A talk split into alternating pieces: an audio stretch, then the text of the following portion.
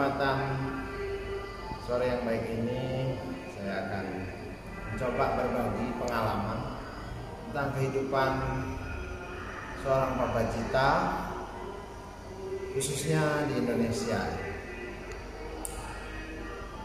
Kembali ke histori diri saya pribadi, saya menjadi seorang samanera pada tanggal 15 Desember 2004 di Mahawiyarami Pahit, Trawulan. Dan pada tanggal 23 September 2007 di Pasang Padang menjadi seorang biku di Wihara Gunung Pati, Semarang. Aktivitas yang saya lakukan yaitu studi. Yang pertama menempuh S1 ISTIAB Semarang Tunggal sampai Boyolali, lalu melanjutkan studi lagi di Unipa Surabaya, lalu melanjutkan studi lagi di Peradeniya University of Sri Lanka, dan sekarang sedang menempuh S3 di Universitas Sriwijaya Palembang. Kebetulan saya dipercaya oleh Agung Indonesia sebagai Sekretaris Wilayah Provinsi Sumatera Selatan, Bangka Belitung, dan Bengkulu. Adapun pengalaman yang ingin saya ceritakan yaitu sejak jadi samanera kami sudah belajar, berlatih, dan juga berbagi esensi dhamma kepada masyarakat, khususnya masyarakat Buddhis. Maka bisa saya simpulkan menjadi seorang samanera ataupun seorang biku, biksu di Indonesia layaknya seorang Superman, karena kita dituntut untuk serba bisa. Mulai dari membacakan varita,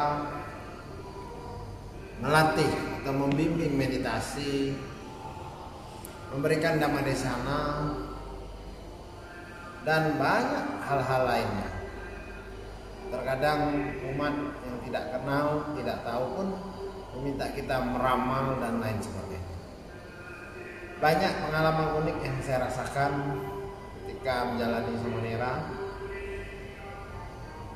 Dan tentu itu sangat berbekas di dalam diri saya. Dan juga selama ini saya menjadi seorang biksu. Tentu halnya akan berbeda jika kita menjalaninya di luar negeri dengan mayoritas Buddhis. Di luar negeri saya pernah hidup di Sri Lanka. Di sana kehidupan seorang babacita, seorang samana tentu didukung oleh faktor umat dan tidak banyak menuntut, karena kegiatan seorang samana atau biku hanya berlatih, dan selebihnya memberikan dhamma desana atau membacakan varita dan tidak dituntut bermacam-macam. Saya 2 tahun di Sri Lanka tentu fokus pada studi, selebihnya saya melakukan pendapata dan ceramah serta membacakan varita melalui undangan-undangan umat di Sri Lanka. Tetapi berbeda halnya dengan di Indonesia.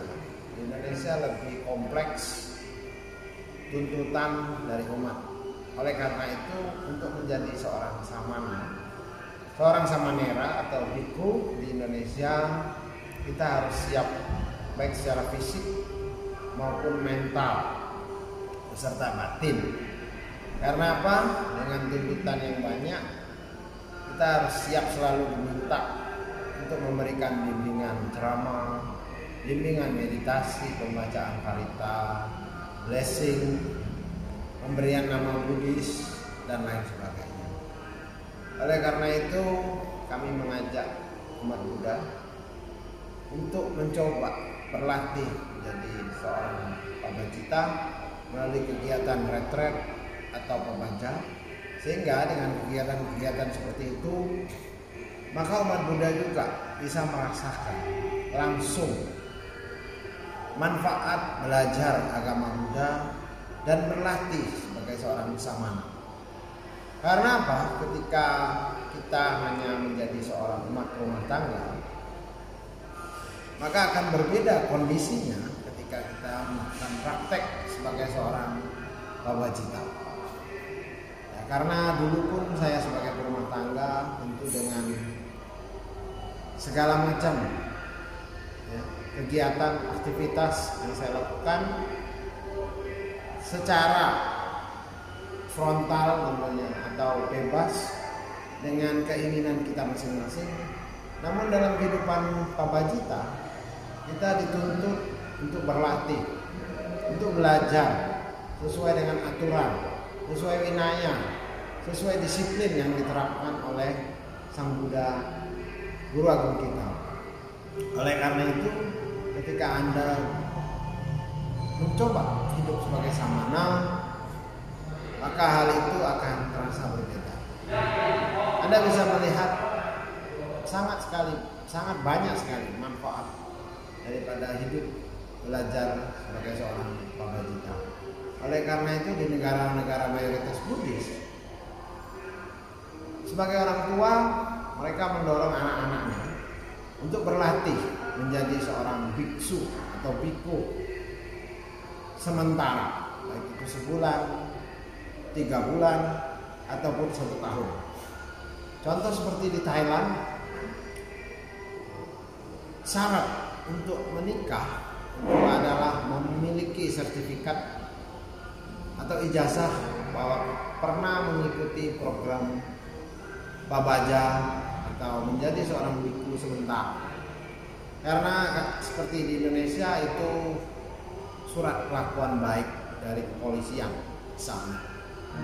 Nah, ketika Anda berlatih sementara, maka Anda akan merasakan kebahagiaan.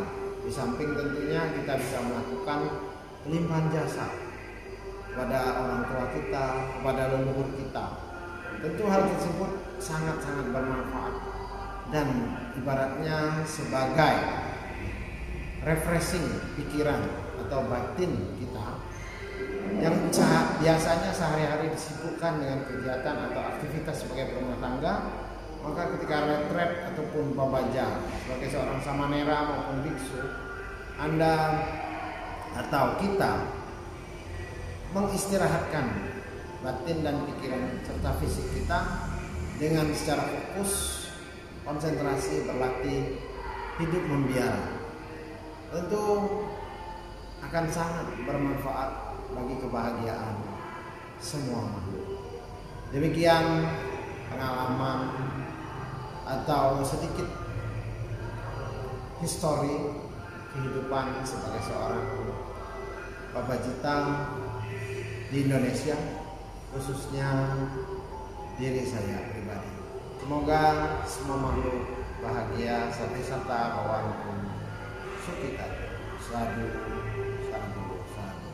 Namo Sang Yang Adibudaya, namo Budaya.